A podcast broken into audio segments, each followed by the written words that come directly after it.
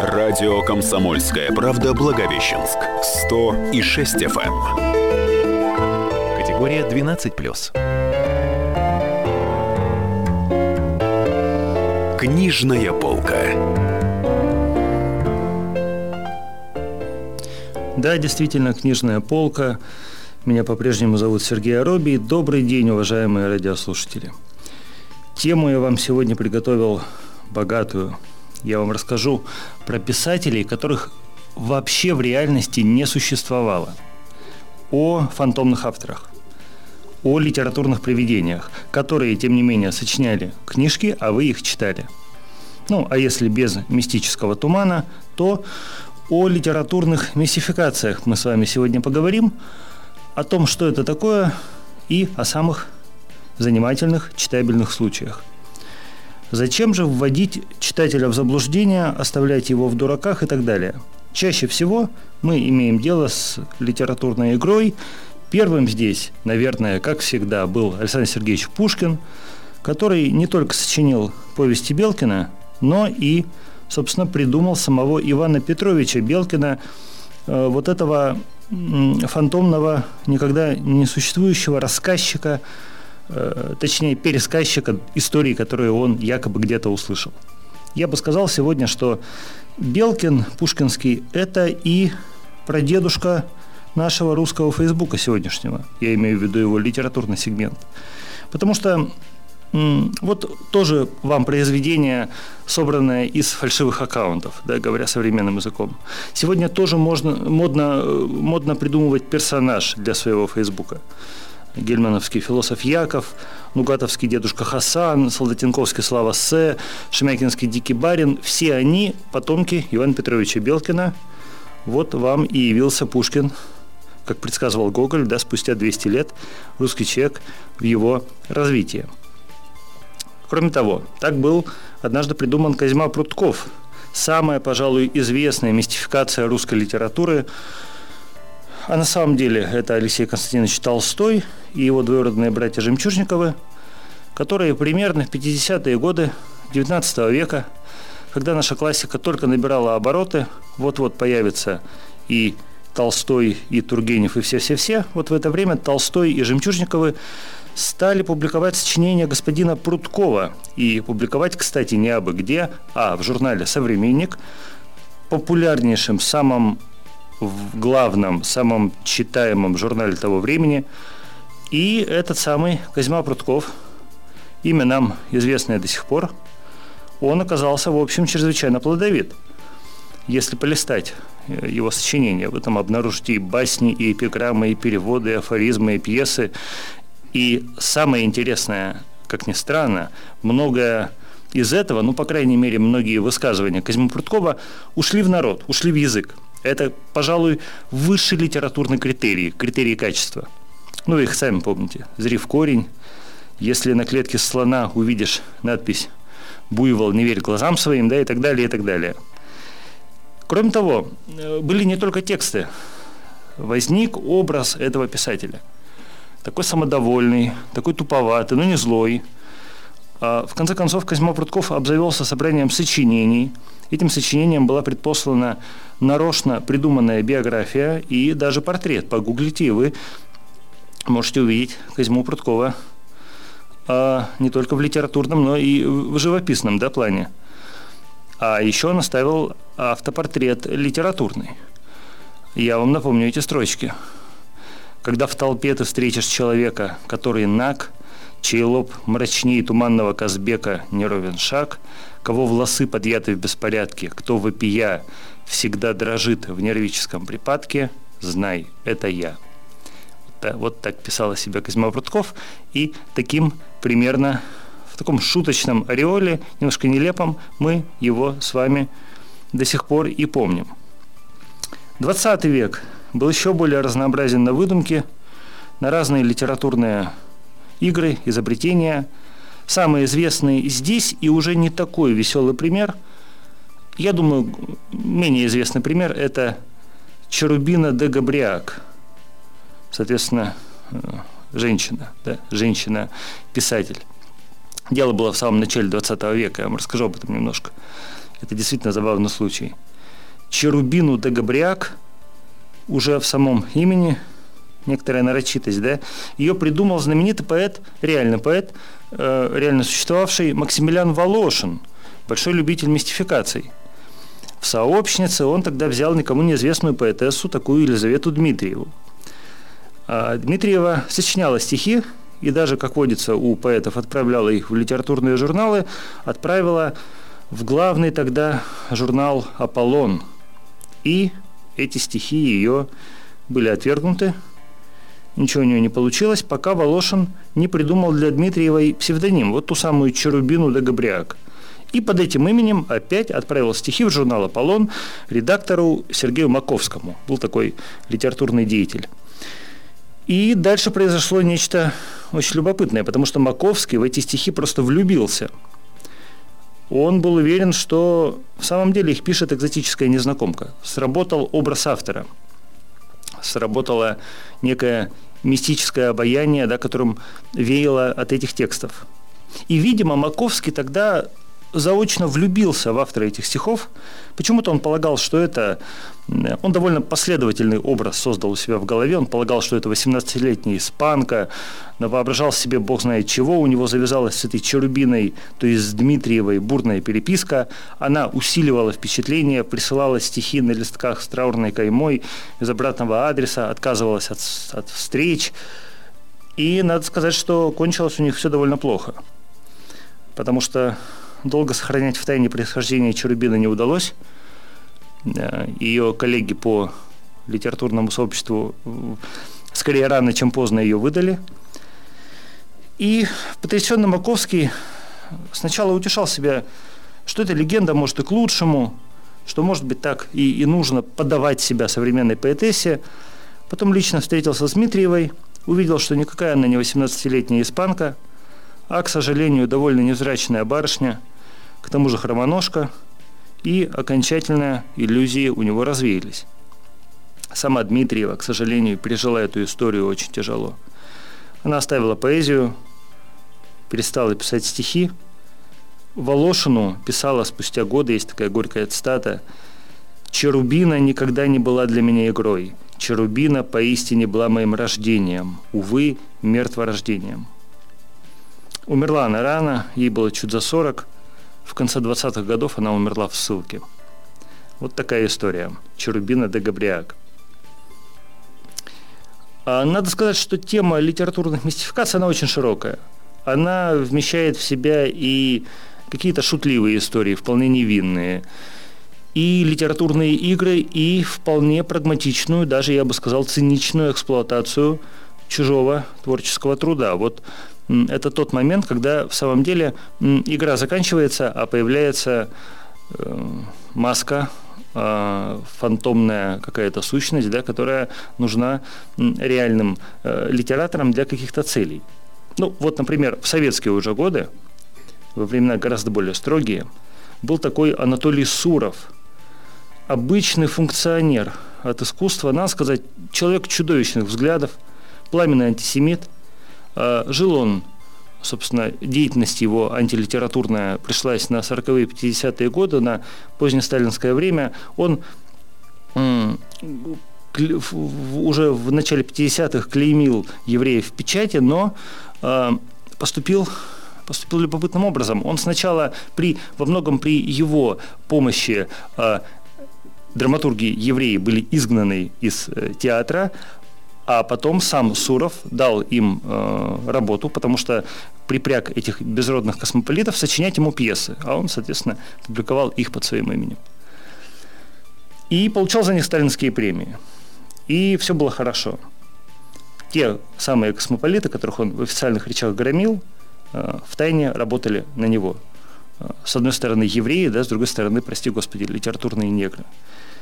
Э, надо сказать, что мы бы вообще мало что знали об этой истории. Какой-то Анатолий Суров, понимаете, мало ли было таких советских литературных функционеров. Но в одном дне Ивана Денисовича, э, куда более известное произведение, Есть такой эпизод, когда Цезарю приходит посылка, в этой посылке газета, и он говорит, здесь интерес, интереснейшая рецензия на премьеру Завадского. У Завадского режиссера тогда в начале 50-х годов была одна главная премьера – суровская пьеса «Рассвет над Москвой», довольно ужасная, хотя ее забавно сейчас читать, но это, это сейчас забавно ее, ее читать. «Рассвет над Москвой», полюбопытствуйте. Вот так Суров остался в литературе и дал повод нам, нам о нем рассказать. Мы постепенно подбираемся к современной русской литературе, и после паузы я вам расскажу еще несколько забавных случаев. Оставайтесь у ваших приемников. Книжная полка. Продолжается книжная полка, и я рассказываю вам сегодня, дорогие друзья, про литературные мистификации, литературные маски, э, про фантомных авторов, которых никогда не существовало в реальности, но мы их читали. И первая половина нашей программы была историко-литературная. Я напомнил вам про такого Козьму Пруткова, э, одного из один из первых удачных проектов, я бы сказал, в русской литературе. Про такую Черубину де Габриак, менее известная история, но довольно любопытная и даже драматическая. Вот мы с вами подбираемся к современной э, литературе. Надо сказать, что сегодня таких фантомных авторов издательства порождают во множестве. Делается это, конечно, сугубо в коммерческих целях – Никогда не было такого писателя по имени Андрей Воронин, чьи э, криминальные романы вы во множестве могли видеть на книжных прилавках до 2014 года. Никогда не было такого писателя по имени Марина Серова, которую издает «Эксмо», и, между прочим, даже э, некоторые биографические сведения на обложку всегда помещает. Э, не было писателя по имени Светлана Алешина, Хотя любителям криминального жанра, повторю, все эти три имени прекрасно известны, десятки, если, пожалуй, сотни книг уже их изданы. А, допустим, писатель Фридрих Незнанский был настоящим, хотя со временем отошел от сочинения романов и продал свое имя и своего героя, сыщика турецкого, э, продал его издательству «Олимп», которое успешно продолжило во множестве эти романы выпускать. И это вовсе не значит, кстати, что все романы, что вышли под фантомными именами, то есть у, у, в этих проектах участвовало на самом деле множество самых разных, а, самых разных авторов, нам неизвестных. Это вовсе не означает, что все эти романы ничего не стоят. Отнюдь. Есть замечательные, вполне читабельные и, и даже больше вещи, которые подписаны этими, этими именами. Один из самых интересных примеров в современной литературе – это саратовский писатель Роман Арбитман, он же Лев Гурский, он же Рустам Святославович Кац, человек, который создал целую галерею фантомных авторов. Самой, пожалуй, забавной его проделкой, он и продолжает, кстати, это делать, я скажу про книжки, которые вышли недавно, самой забавной проделкой была публикация в начале 90-х годов истории советской фантастики, которая была подписана именем доктора филологических наук, того самого Рустама Святославовича Каца. Да? Оцените национальную мешанину в этом э, имени. Это такая стилизованная под серьезную монографию книга, в которой на полном серьезе, например, говорилось о том, как Сталин на Ялтинской конференции предложил Рузвельту и Черчиллю разделить сферы влияния не, не в Европе, а на Луне, разделить Луну. И таким образом вся история э, не только советская культура, но вся советская история пошла по другому пути, потому что лунный проект был во главе. И до сих пор некоторые журналисты, которые, которым почему-то интересна эта тема, интересная вот эта советская тематика, они на полном серьезе, в общем, ссылаются на эту книгу Рустама Каца, э, на эту историю со Сталиным, не утруждая себя проверить, проверить, откуда же она взялась. В 90-е годы Арбитман стал сочинять так называемые ехидные детективы, приписывая их перу эмигранта Льва Гурского. То есть это не просто имя на обложке, а за ним стоит некоторая судьба. Вот, вот именно эмигрант – и время от времени появлялись в газетах, э, собственно, интервью с этим самым Гурским. Это был, я думаю, такой намек, э, потому что середина 90-х годов, на популярный тогда жанр политического детектива, в котором уже прославился писатель-эмигрант, уехавший в свое время в Америку, Эдуард Тополь. очень активно он тогда у нас создавался, до, до сих пор издается, собственно. И вот появился его последователь Лев Гурский. И одной из э, я не скажу жертв, да, этой, этой литературной мистификации, в общем, стал ваш покорный слуга. Я помню, когда я взял в руки роман нового писателя Гурского, по-моему, это был роман под названием «Опасность», и ну, лет 14 мне, что ли, было тогда. То есть, как вы понимаете, вместо Жюль Верна, да, условно говоря, у меня тогда был Лев Гурский, и чего я только не читал на самом деле. Вот, вот, вот вся вот эта криминальная страшная проза, которая в 90-е годы издавалась, вот это было мое. И правильно делал, кстати говоря, потому что до 30 лет нужно, я думаю, нужно читать все подряд, нужно начитывать. Так вот, мне попался этот самый Гурский. Я взял в руки роман «Опасность», на полном серьезе поверил в такого писателя, потому что, собственно, откроешь какую-нибудь газету, там Лев Гурский или предисловие Льва Гурского. Я до сих пор помню о том, как он рассказывал, писал в одном из предисловий, в моей жизни все происходит неправильно. Я родился на берегу великой русской реки э, Волги, в городе Саратове, теперь живу в городе Вашингтоне и так далее, и так далее. Но я очень полюбил эти романы, вот эти самые ехидные детективы, их вышло довольно много, и ценю Гурского до сих пор. И, Роман Эмильевич, пользуясь возможностью, передаю вам горячий дальневосточный привет. У Орбитмана продолжают выходить книги под разными масками – только что вышла альтернативная история литературы. А, весело задуманная, весело исполненная, в которой смиксованы сюжеты советские эм, и, и досоветские, сюжеты книжные и кинематографические. Я рекомендую вам отыскать эту книгу и получить удовольствие. Вообще, роман «Арбитман» – это веселый проект в русской литературе это то необходимое качество, которое нашей словесности нужно, потому что в лице Достоевского и Толстого и Чехова она иногда все-таки довольно излишняя, я бы сказал, серьезная, а иногда и занудная. Поэтому так, такого рода игры ей как раз необходимы, но у нас есть роман «Арбитман», и это хорошо. Еще одна сторона этого дела, вот всех этих э, загадочных, загадочных литературных мистификаций – это, например, псевдопереводы. Вспомним 90-е годы, вновь эту эпоху, когда в начале 90-х годов очень охотно издавали фантастику, издавали детективы и так далее, то не хотели, издатели не хотели почему-то печатать все эти книги под русскими именами. И полагали тогда, что иностранное имя на обложке продается лучше – так Николай Перумов, Ник Перумов, стал тогда Ником Уинлоу, а теперь остался Ником Перумовым. Елена Хаецкая была Меделайн Симмонс, все они приобрели какие-то вот, вторые имена. А Генри Лайон Олди, которые пришли в литературу примерно, кажется, в 90-м году, они и вовсе не пожелали менять псевдоним, и под этим именем пишут поныне, и все знают, что Генри Лайон Олди – это прекрасный харьковский дуэт, который пишет очень разнообразную фантастику. Можно вспомнить и мексиканского шамана французского происхождения Анхеля де Куатье. В середине нулевых, по-моему, продавались эти книжки. Опять же, на волне интереса к реальному сочинителю Паулу Коэлю издатели очень быстро воспользовались моментом, оседлали волну. По-моему, под этим именем скрывался Андрей Курпатов, который ныне существует совсем в другом, очень серьезном таком академическом качестве.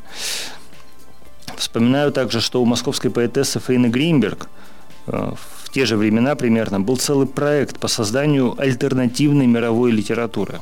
Ну, это практически э, размаха вот того, того, что Максим Горький хотел сделать в, в начале века, да, в рамках этого проекта у, у Гринберг была целая библиотека от имени вымышленных зарубежных авторов. Там была и француженка Жанна Бернар, там был якобы немец Якоб Ланг.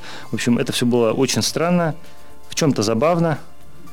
А можно вспомнить и советскую практику, когда переводчики приписывали собственные стихи вполне реальным, но, к сожалению, творчески непродуктивным поэтам народов СССР. Или облагораживали их подстрочники до такой степени, что степень творческого вклада была просто неопределимой.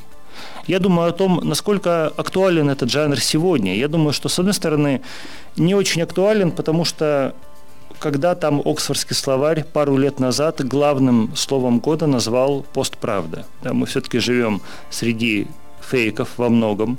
Мы живем в этом бульоне постправды.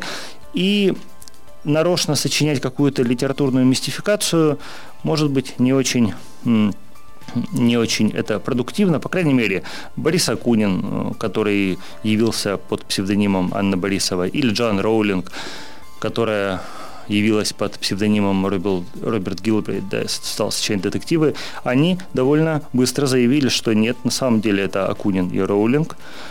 А, может быть, хотели проверить читателя. Читатель не очень купился на, на новые имена. И довольно быстро не выдержали они и, и заявили о своем авторстве.